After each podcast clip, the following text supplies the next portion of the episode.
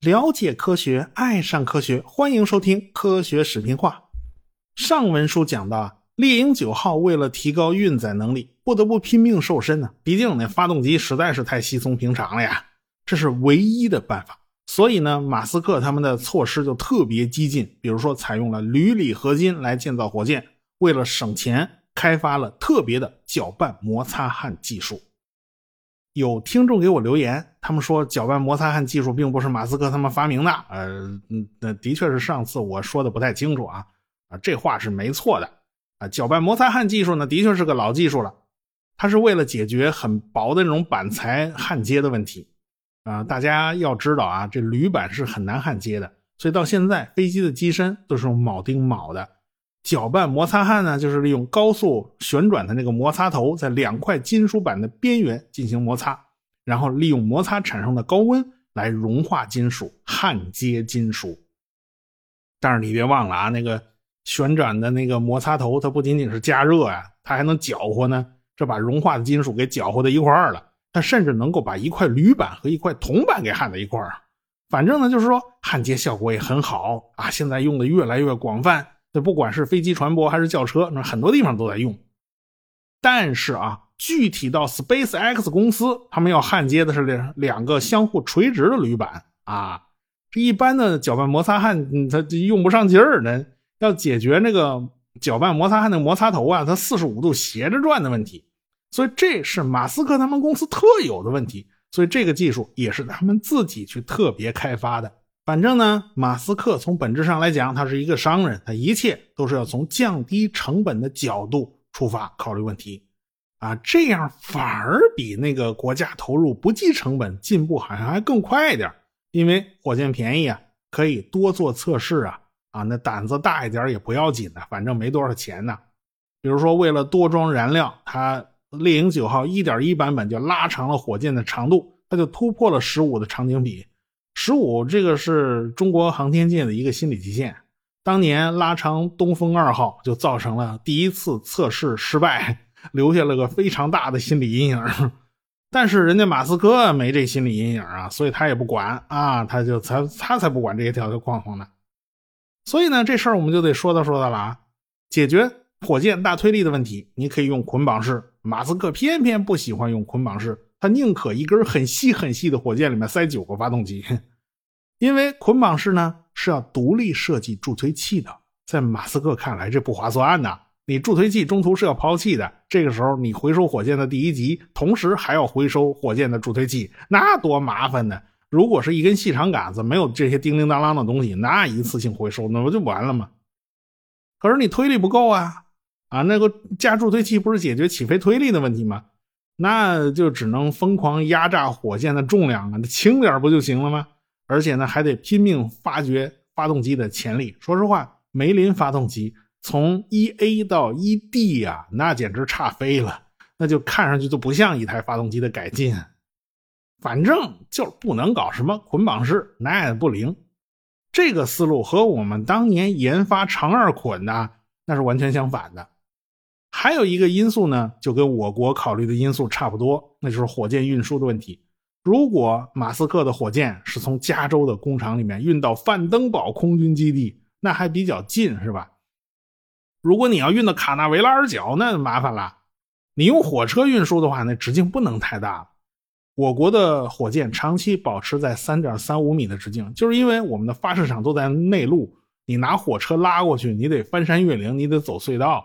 那粗了都过不去，你知道，这一直到长征五号啊，发射场在海南岛了，坐船就可以去了，这才敢把直径加大到了五米。所以长征五号显得特胖嘛，所以叫胖五嘛。所以呀，航天爱好者都特别喜欢盯着那两艘用来运输火箭的船，也就是远望二一和远望二二这两艘船。啊，这个这两艘船的母港呢是在江阴啊，基本上远望号测量船的母港都在江阴。这一旦发现呢，这两艘船出动了，奔着北边去了，那有可能就是要到天津去接火箭啊。从天津接了火箭以后，奔海南岛文昌就去了。这是文昌发射场的任务。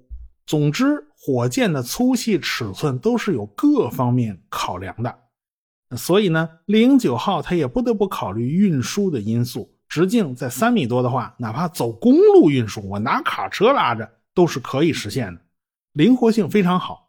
当然，猎鹰九号设计的这么细，还有另外一个考虑，那就是蚊子腿也是肉啊。火箭细一点，阻力小啊，它节省燃料啊。所以，马斯克他们一方面采用非常激进的新材料、新工艺，一方面尽量在设计上节省嘛。所以，零九号如今有逆天的性能，其实就是这么一点一点压榨出来的，一点一点 day day up 出来的。但是有一条啊，这个如果载荷特别粗，你怎么办呢？你三米多的火箭那放不下呀，那没办法了，就是只能用个大号的整流罩啊，就把这个问题给解决了。整流罩的直径是可以达到五米多的，所以一点一版的猎鹰九号看上去多多少少显得有点头重脚轻。啊，身体细长，但是那头部怎么明显还胖了两圈呢？这就是猎鹰火箭的一大特点。马斯克他们呢是充分发扬了蚊子腿也是肉的这种精神，他是一点都舍不得放弃。他们还向苏联人学了一招，那就是燃料过冷。你想，同样的体积，我想让燃料罐多装一点燃料，怎么办呢？你冷冻啊，你把那温度降下来呀，热胀冷缩，你总知道吧？这个温度一低，体积不就小了吗？反正呢，你你那就燃料就可以多装一点了啊。这种油水你不榨干呢，它也浪费是吧？当然了，这些措施都是给火箭的回收创造了条件。如果你不榨干火箭的分量，那就腾不出来份额装那个返回用的燃料啊，也腾不出装额外设备的重量。啊，你想要回收啊，你总得装四条支撑腿吧？这四条腿的也得带上天呢，它算也得算在分量头里头啊。所以没办法，这是个死重量，但是又不得不带上。接下来，马斯克要面对的难题就是如何操纵火箭垂直降落。零九号那么细长的火箭，如何在屁股朝下倒着飞回来着陆的这个过程里面，它还得受控，这都是没有把握的事情。所以，SpaceX 需要做试验。他做了一个小火箭，只用了一台梅林 1D 发动机。这个火箭叫蚱蜢。火箭的身子呢，就是猎鹰九号1.0的版本，长度32米。下面呢，装了四个固定的着陆腿啊，这些都是不可收的啊，一天到晚它得支棱着。这东西专门就是用来测试火箭垂直飞行的。二零一二年的九月份，蚱蜢第一次起飞了。其实这次没装多少燃料啊。那起飞悬停呢？呃，飞起来一点八米，持续了三秒，就咔嚓一下落了地了。这就是看它能不能飞起来。Space X 的测试啊，从来都是步步为营。一个新火箭从来都是从最基础、最基础的功能做起啊。我就看点一下火，点得着点不着，然后接下来再说。到了十一月份，这蚱蜢又跳起来七米。维持了八秒，你就看吧，那火箭屁股后边猛地喷出一团火焰，然后火箭微微上升，没多高，你还没没没搞明白咋回事呢，它就落了地了。这次试验就完了。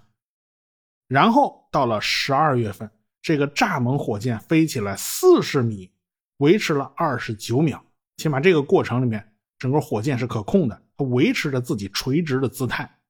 到了二零一三年的三月份，这个蚱蜢飞到了八十米高。四月份飞到了两百五十米高，而且它有抗风能力啊！你风大点它也不要紧，它能对抗风。后来嘛，它就越跳越高，到了八月份，蚱蜢飞起来，斜着飞上去，高度两百五十米，横移了一百米，然后再横着挪回来，最后垂直降落。最后一次蚱蜢试飞呢，飞到了七百四十四米的高度，蚱蜢火箭的使命呢也就算完成了啊！SpaceX 公司基本上就掌握了火箭垂直起降的控制规律。当时呢，国内的军迷圈也知道这个消息啊，好多航天爱好者啊也都在议论这事儿啊，很多人都觉得很神奇呀，因为这些人岁数太小，有很多事儿啊他们不知道。好在呢，我是知道的啊，九十年代初啊，也就二十多年前。三角快翻，他是玩过这个垂直起飞，然后平移出去，然后再垂直降落。我就知道啊，这个火箭搞垂直起飞再降落，这并不是不可能的事儿。但是我当时呢，没把这 SpaceX 当回事儿，因为玩类似实验的不新鲜，他也不是第一次搞这东西了。你登月舱着陆，难道不是这么玩的吗？这不照样是这么玩的吗？只是说你在比较理想的环境里面做试验，哪怕成功了啊，当然没什么太大问题。但是恐怕你要实用化，那就够呛了，因为风大一点，速度快一点，哎，有很多不可控的因素，你可能就完不成啊。最后呢，很可能就是像三角快翻一样的命运。实验完了就完了，最后这个项目也就下了马，最后束之高阁。我是实在没想到，这个 SpaceX 居然就沿着这条路一直走下去了。研究火箭反推控制呢，只是一方面，这个呢是靠在地面上用专门的火箭来摸索规律；另一方面是要搞清楚真实的一级火箭在把上面的第二级送走了以后，自己它是如何下落的。下落的过程是不是可控？如何在巨大的逆风之中让梅林发动机二次点火？这种工作呢就没有办法用蚱蜢之类的火箭来测试了，只能用真火箭来测试。SpaceX 可以利用每次发射商业载荷的机会呢搭便车来做实验。就这一点，过去的火箭研究单位他就不敢这么做啊。这种做法呢是属于一边赚钱一边搞科研，这里外里都是赚的。这次用来试验的呢，就是猎鹰九号的1.1版本，这也是一点一版本的猎鹰九号第一次发射嘛。地点是在加州的范登堡空军基地啊。这一级火箭顺利的就把第二级和载荷送走了啊。这完成了分离以后，这一级火箭就没事干了嘛，它就开始自由下坠了。这个火箭就测试了在逆风之中的二次点火。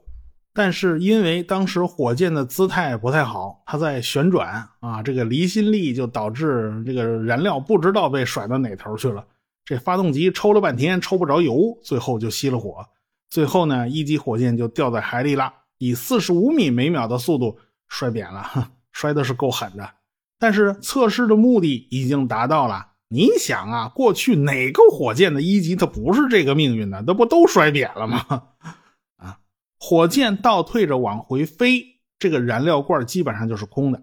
火箭的金属壳子最最最多也就二十来吨，一台发动机的推力都嫌太大，因此节流能力就显得很重要了。你得能把那油门憋到百分之四十，那才能刚好满足要求啊。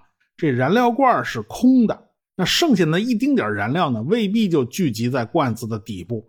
一级火箭在往下掉的过程中，它是自由落体呀，这难免在空中要乱晃。那天知道这燃料就被甩哪儿去了，所以这事儿也是个麻烦事儿，想办法得解决这个问题。最近呢，马斯克的星舰火箭失败了好几次，有几次都是跟这个燃料是有关系的。所以说呢，这还是个老大难问题。从这儿开始，马斯克后来呢就没少利用猎鹰火箭的商业发射之余，顺便来做个实验。这也是他进步快的原因吧，所以叫 day day up 呢，是吧？我们的长征火箭呢是大大小小都有，比如说你要发射太阳同步轨道，没关系啊，你用长征四号从太原卫星发射中心发射，这火箭不大，低轨卫星呢也就足够用了。假如你要说发地球同步轨道啊，那个你要发通信卫星，没关系，你从西昌卫星发射中心用长征三号来发射。你要卫星特别重，五吨重，那就用四个助推器的长三乙；你要是卫星轻一点，三点八吨以下，那用两个助推器的长三丙也就够用了。要是打嫦娥五号这样的探测器，它重达八吨，而且还得送到月球轨道，呃，那没办法了，就只能用长征五号啊。这个小了它打不动。你要是打小卫星没关系，咱用长征六号或者是长征十一号来打。可是当时马斯克家的火箭这只有一种，那就猎鹰九号。你大卫星是他来打，你小卫星也是他来打。你小载荷嘛，就是多装几颗啊，这一箭多星，这就成一公交车了嘛。它总有载荷比较轻啊，这大卡车没装满的时候，那没装满就好办了。那多余的这个运力就刚好给马斯克做实验嘛。不过呢，有些试验呢还是得在地面上来做。这个蚱蜢火箭呢，就算第一代，它已经退休了。然后呢，SpaceX 的工程师们就利用猎鹰九火箭1.1版的这个第一级，做了一个新的试验火箭，叫 F 九二。呃，这个火箭安装了可以收放的这个支架啊，安装了山格舵，可以利用空气来控制火箭下落时候的姿态。所以呢，这个东西算是蚱蜢的升级版。它同时也有很多特点是跟正式版一模一样，你把它当做一个贝塔版就行了。山格舵这个东西呢，它也不是什么新鲜玩意儿啊，这又是一个充满了俄罗斯风格的玩意儿。当年 N 一火箭就装过山格舵，后来苏联的 R 七七空空导弹呢也装了一个山格舵，美国这边呢倒也是用过这东西。你看火箭的逃逸塔用来稳定姿势的就是这个山格舵了。山格舵的好处就是它的控制效率还是比较高的，你不用太大的动力呢就能驱动。它缺点呢，就是它阻力实在是太大了，它全是格子嘛。还有呢，雷达反射截面太大了，它全是九十度的夹角，那反射截面能不大吗？不过这两个缺点在火箭回收控制上根本就不算缺点，因为火箭回收不在乎什么阻力，也不在乎什么雷达反射截面。反正呢，这个 F 九 R 试验火箭一共飞了五次，最高呢飞到了一千米的高度。马斯克这下心里有底了，他觉得操控火箭的姿态啊，他已经基本掌握了，他就开始在真实的火箭上要使用反推回收技术了。说白了，它叫以赛代练啊。毕竟呢，每次商业发射都是他试验的好机会，咱就没有必要单独花钱再做实验了嘛，是吧？二零一四年的四月，这个猎鹰九号要往国际空间站运货，要发射一枚龙飞船。他顺便就搞了第二次受控载入实验，这一次呢，火箭姿态得到了很好的控制，把下落速度降到了很低很低，所以火箭掉进水里的时候，它居然就没有摔坏，而且掉进水里以后还发了八秒的信号。可惜呢，海上风浪太大，这个火箭最后呢还是被海浪给打坏了啊！这个那反正它也是要沉底儿的啊，反正也收不回来了，它坏了就坏了。反正整个二零一四年。马斯克又搞了几次回收试验，火箭最后呢都是以很慢的速度掉进海里，老掉进海里其实也心疼，但是你下面得有艘船接着呀。那当时那艘船还没做出来呢，所以只能掉海里。到了二零一五年一月十号啊，马斯克就开始搞完全版的回收实验了，也就是要在海上完成回收。他们从船厂订购了两艘大船，这两艘船呢完全是个巨大的平板。长度九十米，宽度五十米，这大概就是半个足球场那么大。这两艘船的名字还挺怪的，一艘叫“先读说明书号”，一艘叫我依然爱你如故号。有人就纳了闷儿了，这名字怎么都这么长啊？其实呢，这两个名字来自于班克斯的科幻小说，叫《游戏玩家》啊，这就是在向这部小说致敬呢。这次任务出动呢，是先读说明书号，在计划好的落点呢，就等着猎鹰九号的第一集。